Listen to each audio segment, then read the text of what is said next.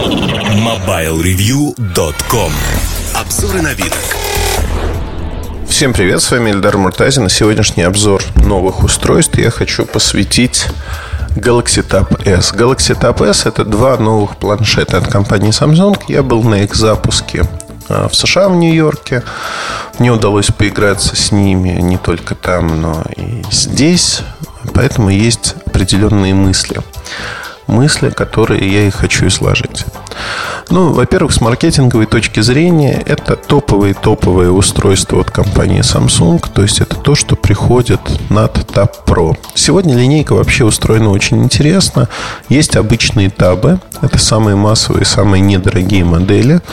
За обычными табами идет Tab Pro, где добавляется некий софт, чуть получше экранчики, возможно. И дальше уже идут э, устройства э, Galaxy Tab Note с пером со стилусом. Они идут над Pro версией.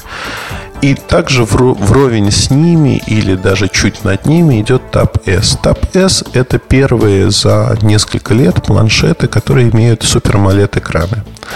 AMOLED экраны с высоким разрешением, э, диагонали, соответственно, 8,4, 10,5 дюймов. И эти планшеты достаточно интересны тем, что они очень тоненькие. Это впервые там самые тонкие планшеты выполнены в пластиковом корпусе, как обычно все. А задник сделан ну, по аналогии с Galaxy S5, то есть такой пупырчатый то, что называют многие в обиходе лейкопластырем. Смотрится, кстати, держится в руках очень неплохо, приятный на ощупь, более приятный, чем Galaxy S5, потому что в Galaxy S5 есть специальная водоотталкивающая пропитка, он защищенный. Эти планшеты не защищенные. Они очень тоненькие, легенькие, но самое главное, и на презентации этому посвятили, наверное, ну, треть презентации, это экран. Экран во многом наследует те технологии, которые есть в Galaxy S5. То есть на солнце это подсветка отдельных участков экрана для того, чтобы картинка была живой. Это большая яркость, большая контрастность, это большие углы обзора. Впервые на моей памяти а, Samsung на презентационных стендах они поставили а, ретина с ретиной экранами iPad mini, они поставили большой iPad с ретиной экраном и просто банально сравнивали одну и ту же картинку на этих экранах. То есть можно было посмотреть, насколько качественно отображается эта картинка. Конечно, э, если бы Galaxy Tab S был на том же уровне или проигрывал, этого сравнения не появилось. Но сравнение было просто, что называется, в лоб. И, конечно, айпадовские экраны, они проигрывают очень сильно. Э, ну, тут есть еще такой момент, да, у нас впереди октябрь, когда появится новое поколение айпадов. Не факт, что их экраны будут проигрывать, потому что ну, вот сейчас июль, август, сентябрь, три месяца запасу Tab S есть. И здесь можно говорить о том, что, ну да, конечно, в общем-то, возможно, там экраны тоже станут на таком же уровне. А, из интересных вещей, а, ну, начинка требуха, вот, которая внутри аппаратов, она совершенно стандартная. Есть LTE, не LTE версия, внутри Qualcomm. А, есть Exynos версия, в России будет Qualcomm'овская версия. Если говорить о начинке этих аппаратов, ну, такие же, как Tab Pro, да, в той или иной мере. Экраны – это действительно основная фишка, которая в аппаратах есть. Ну, про дизайн, то, что тоненькие, то, что легенькие, тоже можно поговорить. Время работы. Время работы – это вторая вещь, которую явно делали с упором на iPad. Если вы помните, iPad – это такой отраслевой стандарт. 10 часов проигрывания видео. В этих аппаратах 11,5 и 12 часов. То есть э, производитель явно решил пойти дальше.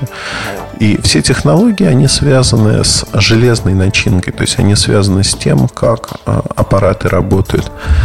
Вот общее впечатление, знаете, такое няшные, вкусные планшеты, которыми удобно пользоваться, и они действительно хороши. Другое дело, что приходя на рынок, они приходят на место Tab Pro. Ну, цена за Wi-Fi версию 16 гигабайт начинается от 17 тысяч рублей за маленький планшет, соответственно. 23 тысячи рублей за большой планшет.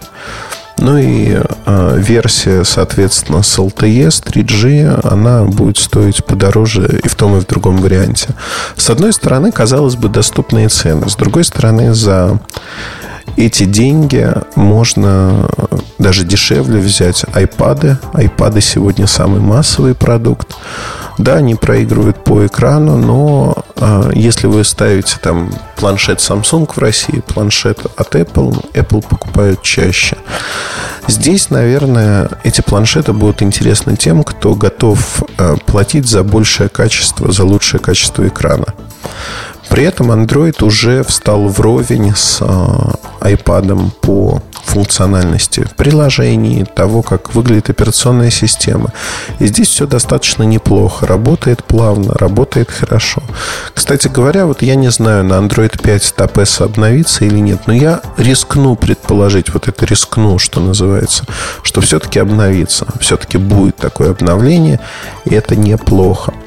Вообще, в целом, если говорить про то, с какой скоростью, знаете, развиваются планшеты от Samsung, она в какой-то мере поражает.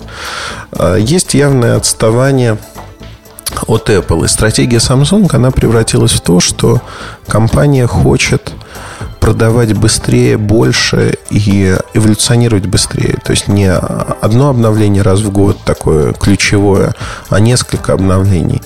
Последний анонс планшетов был, если этот был в июне, то предыдущий в январе в Лас-Вегасе, когда как раз-таки показали Tab Pro и ноуты, они не вызвали такого большого ажиотажа, знаете, такой промежуточный, но очень хорошие продукты. Мне, например, линейка ноут планшетов очень нравится. Сейчас появились планшеты, вот эти TAP Я рискну предположить, что осенью, ближе к зиме, появятся там некие ноуты новые обновления. То есть неравномерно будут идти обновления. Табы тоже надо пора обновлять. Возможно, табы, а ноуты вот как раз-таки в январе. Хорошая линейка продуктов, интересная, немножко переоценена с точки зрения... Ну, Samsung позиционирует себя на уровне Apple. Хотя, если смотреть на другие Android-планшеты, Apple-то не с кем сравнивать. На iOS только Apple есть.